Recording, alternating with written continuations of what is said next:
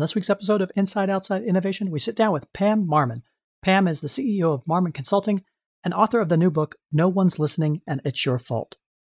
Pam and I discuss operational and organizational change, why change isn't hard, and what people are doing to adapt in this very fast paced change that we're experiencing now.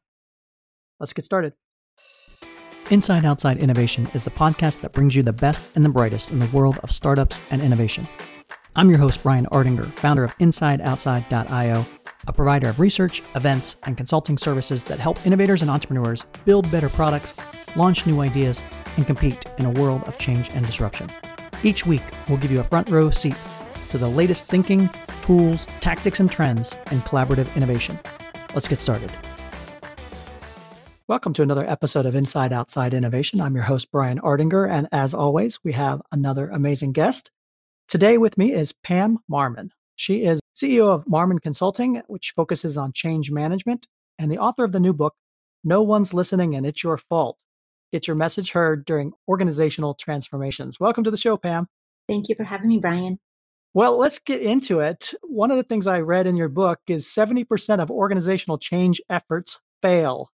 Can mm-hmm. you unpack that? Yeah, so a lot of research has been done on the change management front and why large initiatives fail. And based on the research, when organizations and when leaders don't apply proper change management, up to 70% of those efforts fail. And this is where change management as a discipline has really flourished to help leaders understand what is the role of the executive, of the leader, of the people, of the managers, and then how do you weave these communication messages or the behaviors and the mindsets that have to shift within the organization so that you can have a successful outcome. So let's talk about the book and how you got to the place where you wanted to compile all this information and help people figure out this process. Yeah, so I started writing the book actually last May of 2019. But prior to that, I was working with leaders and I came to realize that a lot of my leaders were afraid of change. There was just a sense of fear associated with change, whether it's fear of failure or just behaviors or resistance that they may encounter within their organizations. And having done change management for the last decade, I felt like I was on the other side looking in into their organizations and knowing that if they did the right things at the right time, that they wouldn't experience this resistance or nearly to the level that uh, 70% of organization experience it. And so I wanted to help leaders not be afraid of change and I wanted them to be confident when they step into the roles of leading organizations through change and the most effective way to get your message heard is through writing a book. And so I wrote the book in a way that's simple and easy for leaders to understand, to read. There's a model that I share in the book, Less. I walked each leader through the process of leading transformation and having the right mindset as you listen first so that you can engage your team later. One of the things I liked about the book is you really do set the stage of having to have that kind of mindset shift. A lot of people, when they hear the word change, they automatically think hard and difficult and I don't want to go through this. But you twist it on its head and say that change isn't hard if you approach it in the right way and have the right mindset. Can you talk a little bit more about that?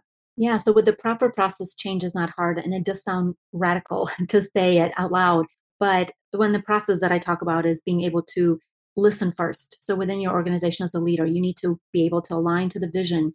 You need to be able to understand what your peers at the executive level are doing. And you need to be able to create a story that aligns well. And part of that listening is the readiness assessment. You need to understand if your organization is ready for this change and also to stage the change. So maybe there are multiple changes happening at the same time, and you have to be mindful of the resources and the people impacted. The second part is engage. And so in this part of the process, I talked about your ability as a leader to engage the right people at the executive level, the managers, the change champions that you identify in your organization. And then you can actually speak. And when you do speak, you need to understand the channels, the proper messages that have to be shared, the timing of those messages, how they're going to be received by people. What's that cohesive story and that experience you want to shape for the individual that's experiencing that change? And then the last part is measure. It's our ability to solve, and that's through measuring and being able to create the dashboards and the metrics so that we can evaluate is this successful?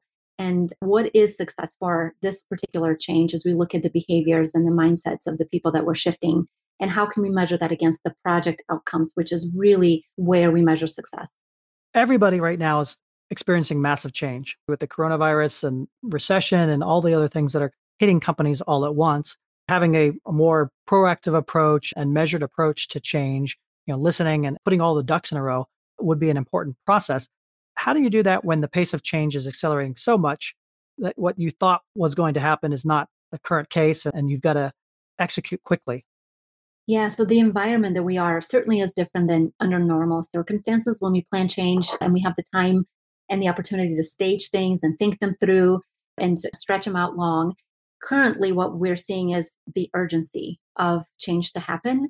And so there's a lot more reaction and reactive leadership that's happening, and also the need for stronger and more frequent communications that have to come out from the leaders. We're seeing a lot more communications that are more human in the nature of how they're delivered because we're seeing leaders empathize with people and with their customers. And so the volume of communications that we're seeing is greater and also the ability of leaders kind of shift that mindset and say, I know we may have planned to do this in, you know, three, four, five years, but here we are now and we are forced to change and we don't have another option. We have to learn to adapt. We have to have grace for one another as we're learning through this journey. And we have to test and shift as we move along because some of our assumptions will be broken and we may have to redo what we thought was the right way to do something and think outside the box.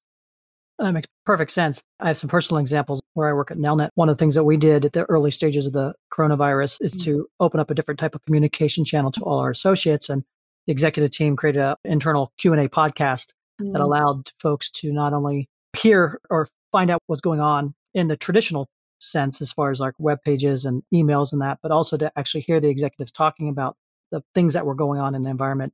The associates told us that it was uh, very powerful to hear the executive talking rather than just appearing on a page or in an email. Can you think Absolutely. of other examples or ways that you've seen that people are adapting this? Yeah, so another communication channel that I've seen that has been effective is Friday happy hours, where you know people come together and they use their videos and they just share what's going on in their lives and it's much more casual and approachable. And I think even working remotely when people can see your environment and they get to know your family members because your children are coming and going and your dog is barking or whatever it just makes us more human and makes us more relatable to one another and it breaks that barrier that may have existed in the past and that separation that now all of a sudden we're all in this together. Like we all have to figure it out and it's actually a beautiful thing to see because the humanity aspect of communicating and engaging with people has really flourished here. The pace of change is accelerating. Business as usual is not an option. In fact the only thing we know for sure is that uncertainty is the new normal. Well, it's time to reset, to reshape, to remix yourself and your organization for a new world. Ever wish you could quickly engage and interact with the new innovators, the people and the companies who could help you navigate what's coming next? Well, now's your chance. If you're a leader, creator, innovator, or entrepreneur, join us October 20th through 22nd for IO 2020, the New Innovators Summit. IO 2020 will bring you over 20 keynotes and interactive sessions, one on one networking, and an innovator showcase featuring over 200 companies, some of whom will compete for over $50,000 in grants, prizes, and in kind services. If you're a startup looking to showcase your innovation, pioneering enterprise looking to accelerate your learning, or an innovation leader looking to hone your skills and network, you don't want to miss this one of a kind virtual event. Check out io2020.live and reserve your spot today. So, we've talked a lot about change from the management's perspective. What are things that the average employee can do to be more adaptable to change?